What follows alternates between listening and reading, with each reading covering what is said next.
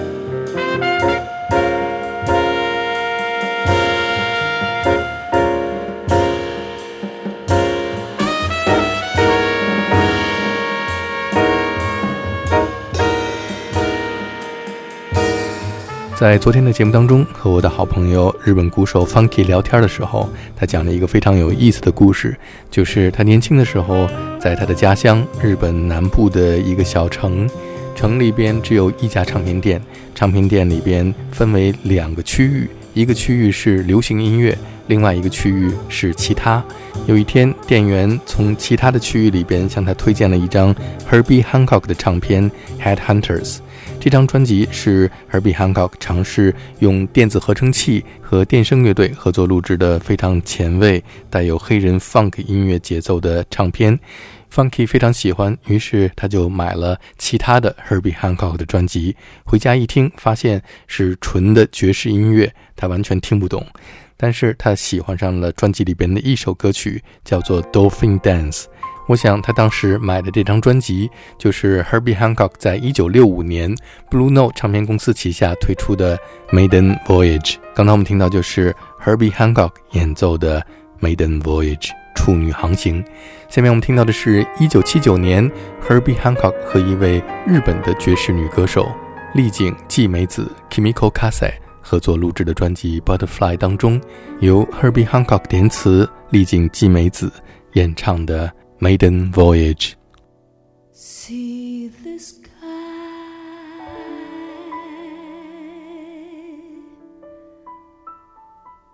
Let's explore its blue.